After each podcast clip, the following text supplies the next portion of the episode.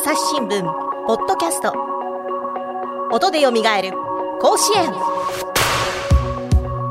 朝日新聞の大野由依です。今年初めて甲子園で決勝が行われた女子野球についてもっともっと知ることでジェンダーの問題や誰もが生きやすい社会 SDGs についても考えてみようというシリーズです。今回もお相手は朝日新聞と朝日放送テレビが共同で運営する YouTube チャンネル「ブカピ」で女子野球をはじめ部活動の魅力を動画で伝える仕事をしている今村ゆりさんです。よろしくお願いします。よろしくお願いします。そして今回もゲストをお迎えしています横浜隼人高校女子野球部の監督田村千佳さんです。よろしくお願いします。よろしくお願いします。えー、今回はですねあの今村さんにまたゲストとして田村さんご紹介いただきまして、はい、まあね女子野球まあ、これからどうなっていくのかとか、はい、あの今後についてもねいろいろ話を聞いていこうと思いますが今村さんご自身は、まあ、ブカピ関連ですとか、はい、あとのウィズニュースの記事を書くにあたって田村監督を取材したことがあるそうですね。はいそうですね。あのブカピであの春の選抜と夏の,、はい、あの予選丹波市で行われました予選をずっと取材をしておりましてその中で、えーと、たくさんの高校女子硬式野球部の皆さんやおよび監督の皆さんに取材をしておりました。で田村監督はその時は動画の時はですね実はお会いしておりませんでして、あのその後ウィズニュースを書くにあたり、えーと、ぜひ田村さんにお話聞きたいということで、えー、記事の方で書かせていただく際に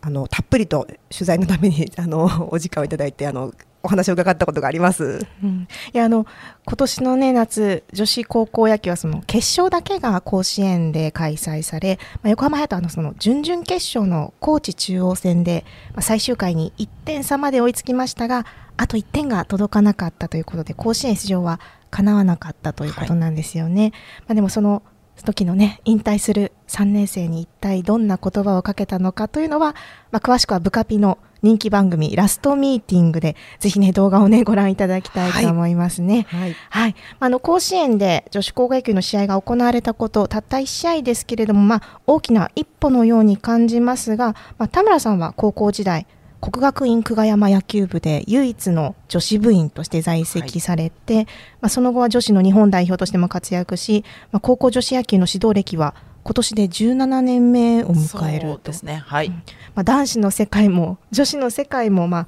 ね、直接肌で感じながら野球をやってこられたと思いますので、うんうん、まあね、一体どんなことを感じているのか詳しく聞いていこうと思いますが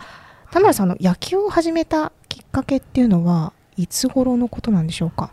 あの正直言うとあまり覚えてないんですけど。そうなんですね。もう父親の影響がもう一番なので。あそうですね。お父様があの、はい、元プロ野球選手でいらっしゃると。はい。なんかあの過去のですね記事なんかをちょっと漁って読んだところですね。あの田村さんのいとこの1歳上のいとこのお姉さんから少年野球に誘われたというような記事を拝見したんですけれども、ね、まあ、チームに入ったきっかけはそこなので、ちょうど小学校1年生の時に少年野球チームに入りました。うんうんうんうん。まあ、その時は野球もともとやりたかったっていう感じなんですかね。うん。覚えてないんですよね。覚えてない、はい、お父さんがやっているから私もみたいな感じだったんですかね。そうですね。きっと週末とかにも連れて行かれてたんでしょうね。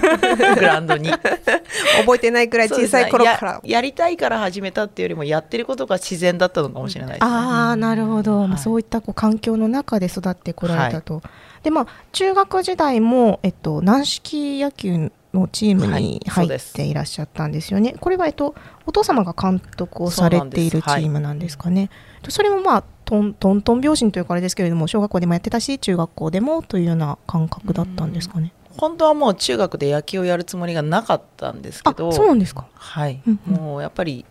言うと男子の中で女子が試合に出ること自体があのまだ許可されてなかったので。そうですね、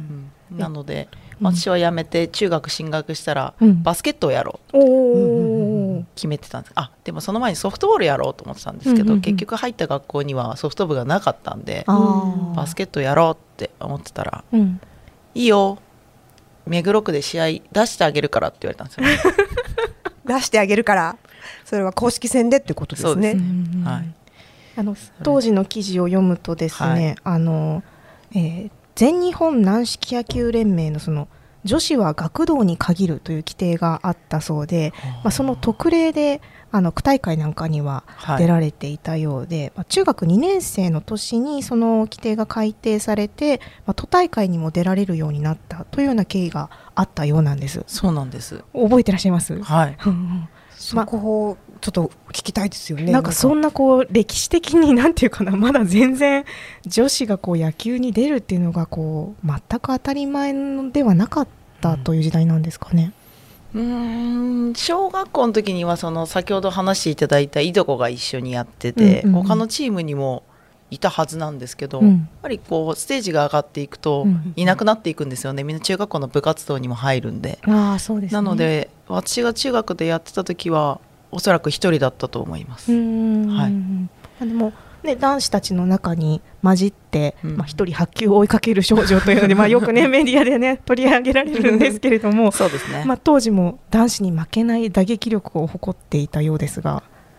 そうですね。だんだんやっぱり中学2年とかになっていくとこう、うん、男子と女子の力の差って変わっちゃうんですけど、うん、でも打つことは比較的得意な方だったので、はいまあ、じゃあ男子と一緒にやっていてもそんなに遜色ない形でレギュラーメンバーでもいらっしゃったんですかね。それは小学校の時の話か。小学校。でも中2中3あたりでははい試合出してもらってました、はい。当時の思い出一番思い出に残ってることとかありますか？中学校時代のことって。えーとうんなんかあんまり試合のこととか覚えてないんですけど、はい、やっぱりうんなんかこう取材が来るようになったんですよね。中2から。そうたった一人の少女的な、はい、そう。当時あの、ね、六大学野球とかこう大きなこう伝統あるこう機構とかも女子を出してもいいよみたいな規定改定があった年で、まあ、全国の野球少女を探せじゃないですけれども、ね、結構注目してたのかなと思いますね。その記憶は強いですね。なんか都大会にそういう人たちがいた、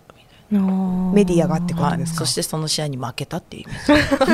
ジ注目されたのにみたいな。そこをね取材されてしまったという、あ、んまり気にしないんですけど、まあまあ。はい、その記憶の方が強いですね、うん、あ取材なんて受けるんだっていうそっちの方が違和感だったので。あ確かに。逆にこうなんかあのー、おおなんなんていうんですか？そのチームメイトにこうなんでなんか野球やるんだみたいなそういうそういう視線みたい。なはなかったですね、うん、多分もう小学校で同じような同じというか一緒にやってた仲間で中学も同じこう小小学部中学部みたいにつながってるチームだったんで、うん。うん、なのでそんなに本当に私自身が女子がいることの違和感っていうか、まあその決まりはありましたけど、うんうん、そこにあんまりこだわり？気にならなかったっていうのが。まあ、やってたやれた理由かもしれないですね。あまあ、一方でその高校に進む時には、まあ、なかなかね女子の野球部っていうのがないということで、うん、あの、はい、なんか監督に直談判をして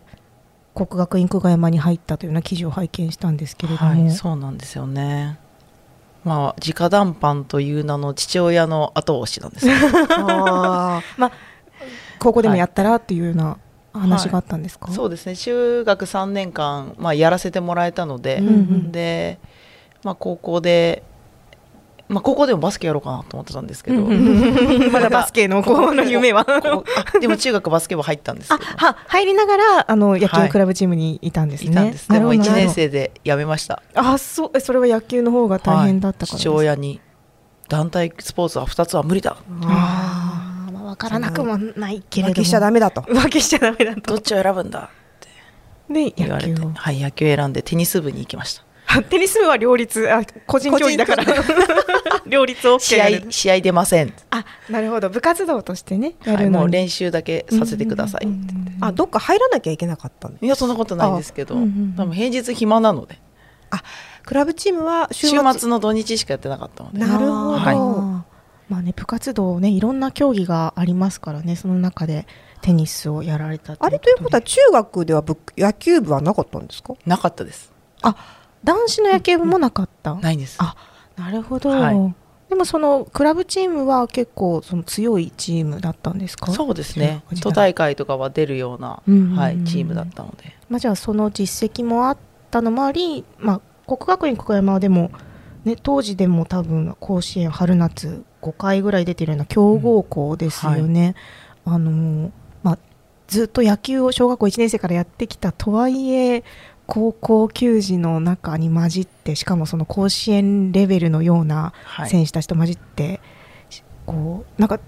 男子と同じメニューをこなすことが条件だったそうですね。そうですね、まあ、最初からそういう内容を言われたわけではないんですけど、うん、まあ、特別扱いはしないっていうような話は、うん、はいしましたね、うんうん、なので一緒に同じように練習をするっていう、うんうん、はい、特にその辺でこう男子との違いとかはどういうふうに感じてましたか？高校時代っていうのは、もうやはりもう中3ぐらいでは感じてたんですけど、はい、体力差とか、そのパワーとか、そういったものはだいぶ違いましたし、うん、私も公式ボールを握るのが高校が初めてだったので、うん、まあ、その重さだったりとかバットの重さも変わり変わりますしボールも、なんかその辺でもうあの入る入ってすぐですけど違いはああ大きいなって思って、もう本当にバッティングやってても私は内野の頭を越えるのがやっとだったので。それはバットの違いとか球の重さだったりそうですね。スピードも速いですからね。あそうですよね、はい「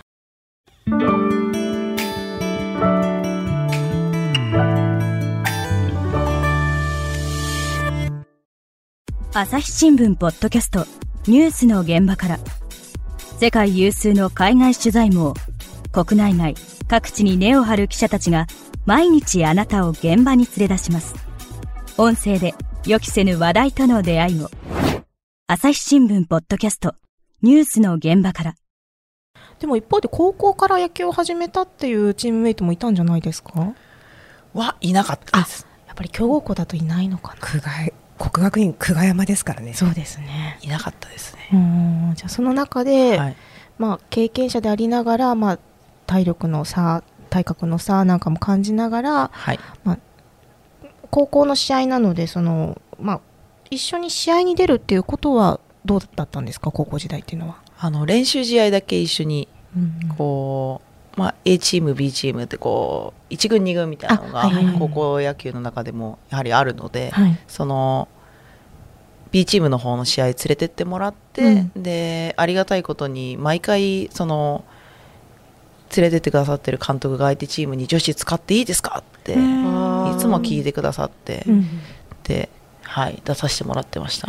逆にそれを聞かないと向こうがこう女子がいるとは思わないっていうような。そうなんですかね、まあ、一応はい。確認だったと思うんですけど、はい。まあね、男子に混じって1人女子がいるっていうのはいろいろとこう気を使う部分とかは感じられてましたか？その気使われてるなとか特別扱いされてるなとか。ですね。まあ着替える場所もまず違いましたし。まあそれそうですよね、でやっぱりスピード感とかも違うので、うん、キャッチボールやっても投げれる距離も違うし、うん、走っても同じスピードで走れないし、うん、まあ、その辺は、はい、気遣ってくれてたんじゃないかなと思います。はい、ねあのまあ高校時代そのベンチ入りはできなくても、はい、あのチームメイトたちは多分甲子園を目指していたので、うん、まあ、一緒に甲子園っていうのはやっぱり夢舞台として目指していたところはあったんでしょうか？そうですね、うん、かも練習ついていくとか一緒にやってること自体でもう必死で。みみんなは甲子園目指してるなっていうのはもちもちろんあるんですけど、うんうん、まあ、でもその思いは一緒でしたね、はい、高校では公式戦っていうのはその練習試合では監督さんが相手のチームに女子出してもいいですか、ということだったんですけども公式戦ってなるとやっぱり出れない。出れないですね。規則？そうです、ね、はい、当時記録員としてはい。都大会なんかにはそうですね。3年生の時には入れてもらいました、うん。やっぱりねこの時もなんかあのベンベンチじゃないスタンドでかな？あのびしょ濡れになって応援する女子部員みたいな感じでこうなんかこう唯一の女子部員っていうのすごいフォーカスを当てられて、ね、夏の恒例行事みたいな そう、ね、メディアの取材を受けるですか？大会前大会中。ちょっとねあのちょっとだけ反省しないといけないなという気持ちもあるんですけれどもやっぱり今村さんねそういう女子がいるとちょっと注目しちゃいますよね。まあなんかがこうなんていうんですかねこうやっぱりその大勢のだ男子、まあ、てかほとんど男子みんな男子の中で一人でやっぱり頑張ってるってでその体力差もあり、ハンデもある中でっていうのは普通にこう応援したいなっていう、まあ、純粋な思いもあるし、なんでこの子は高校で公式戦で出られないのが分かっていてそれでもこの男の子たちの中で頑張ってるんだろうっていう、まあその物珍しさじゃないですけど、うん、そういったそういう視点視点も、まあ、あるのかなって思っちゃいますけど、実際そんな質問とかもされたんじゃないですか？そう。まあでもその時はまだ女子野球のその高校っていうのがなかった、うん、そうですよね。高3高2か高3でやっとできたっていうような感じだったので、うんうんうん、まあ、その時は転校するの？とか。ああ 女子野球あ,、はい、あそこの高校にできたらしいけど、みたいな。っていう話はなんかあ学校の中では言われないですけど、うん、そういうのはあの記者の方から言われたりはしましたけど、うん、いや全くそのつもりはないです、うん、ご自身はその、はい、公式戦に出られないことに関しては何かこうフラストレーションを抱えたりとかっていうことはありましたか？いやなかったんですよね、そういうもんだみたいな、うん、そういうもんだっていうのもありましたしまあ、正直このチームで出れるわけがない。レベルが自分自身が。男子のレベルが高すぎて、はい、そこの方の割り切りの方が大きかったかもしれないですね。何が何でもってまあそのがむしゃらな気持ちも中にはありますけど、うん。うん。うん、いやもうレベルが違いすぎるなっていうのがもうはい一番です危ないって言われる意味も分かります。男子が女子の中でやる、あ女子が男子の中でやるのは危ないからって言われちゃうのも分からなくはないです。やっぱり球のスピードとかやっぱり全然違いましたか？全然違います、はい、やっぱり男子ではその身体能力で反応できるところも女子はそこが追いつけてなかったりとかっていうこともあるんですかね？そうですね。やっぱりまあ瞬発的なスピードっていうよりも、うん、もう長いところで見るその打球の速度だったり、うん、ボールに追いつく足の速さだったり、うん、守備範囲とかだったり、もうその辺の差は大きいですね。はい。まあ、そうやってこう男子の中にずっと混じってあの野球を続けてこられてあの大学日本体育大学に進んでからは今度は女子の野球の世界に入ることになるんですよね。はい、これはなんかどういった思いがあったんでしょうか？うん。まだこの時も野球を続ける気があんまりなかったんですけど。そうなんです意外ですね、うん、そうなんです。知らなかったんですよね。大学女子野球があることああなんで3年生になったらこう進路とか考え始めるじゃないですか、はい、そのタイミング。そうですそうです、うんうん、そのタイミングで私ソフトボールを始めようと思ってたんですよ、うん。うん、これまで野球やってきたし、はい。ソフトボール甘い考えを持ってて。甘い考え。オリンピック出たいなと。ああなるほど。なるほど。はい出れるわけないんですけどいやいやいやいやいや。分かりませんよ出れたかもしれないですよね、2年後にシドニーがあったんですよ、うん、あソフト。はい。2000年かな、うんうんうんうん、そこになんかあやりたいなって。オーストラリア行きたいなと。世界でちょっと活躍してみたい。はい。っていう思いはやっぱりあったので、うんうん、そしたら違ったんですよね。競技特性が全然ソフトと公式野球が、はい、具体的にはどんな違いが、距離感狭さ、うん、あと動きも違うんですよね。動きが違う。はい。打つまでのこうタイミングの取り方とか、うん、投げるな、まあ、投げ方って言ったらおかしいですけど、うんうんうん、はい。であまり魅力を感じなくて大学の練習も2つくらい出させてもらったんですけど、うん、あいっかな物足りないって感じですか？うんそうですかね。やっぱりバッティングが好きだったので、うん、なんかこう当てて走るとか、うん、そんなにガツガツあのオリンピックとか見てるとホームラン柵越えとかあるじゃないですか、うんはいはい、あんな感じじゃなかったんですよね私が見た大学ソフトが。あなんかこうポコーンと打ってそうです、ね、バーッと走って回ってるみたいなイメージ。そうです。カキーンって音がいいみたいなああまあそういうのもありますね。なんかボコボコいってた感じはしますね。ソフトボールが。ボコボコいってた。まあ球の大きさもいろいろ違いますからね。あのいろんな音がするなと思いますけれども。関係者も聞いてるかもしれない。まあね、それはそれでいろんな魅力があると思うんですけれども。まあじゃいろんなところを見学する中で女子野球の存在を知ったということですか？そうですね。声かけていただいて、うん、はい。高校の OB から声かけいただいて、はい、日体大で野球やらないかって言われて、うんうん、で入れてもらいました、うんうん、そのソフトボールの時はそこまで魅力を感じなかったということなんですけれども、はい、女子野球を最初に見た時はどうでしたか？うん正直な印象はとてもレベルが低かったです。それは高校時代のまあ、そうですね。環境が全然違ったのでやはり私が入学して感じたのは野球経験者がほとんどいないんですよね。なるほど。ソフトボールをやってる子も少数いるけど、うん、基本まあ体育大に入ってくるんで運動能力の高い人たちは多いんですけど、うん、ほとんどが野球未経験者の人たちばっかりだったなるほど、なんでそこには練習高3の時に練習で出させてもらった時に、うん、ああそんなにレベルが高くないチームなんだなっていうのは感じました、うん、それでも入部を決めたのはどうしてですか？あのやっぱりどこかで女子の中で野球をやってみたいっていう気持ちはあって、うん。うん、でまあ、今までそういった場所がなかったんですけど、でまあ、大学進学もそういう体育系を目指してたっていうのもあったんで,、はい、でせっかくいただいた縁なので、はい、入学させてもらいました。うんうんうん実際その女子の中でいろんなこう練習をしてみて、まあ、男子と混じっていた高校時代と比べてどういうところが違いましたか？うんまあ、公式から軟式に変わったっていうのもあるんですけどそかそか、うん、飛距離だったり、うん、あとはやっぱり肩の強さとか、うん、プレーの、まあ、スピード感ですね。がもう全く違いましたね。はい、なんかこう自分が入ることでこの女子野球部のレベルを上げてやろうみたいな野心とかあったんでしょうか？そうですね。でもやっぱり試合出てる先輩たちは上手な人たちが多かったので、うん、一緒にやってるのは楽しかったです、うんはい、で現に1年生の夏からもう出してもらったので、うん、なんかいろんな経験をさせてもらいました、はい。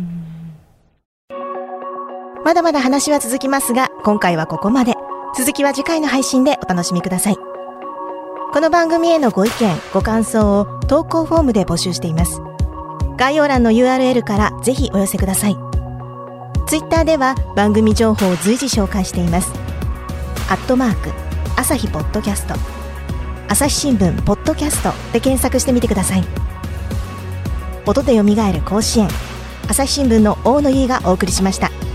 それではまたお会いしましょう。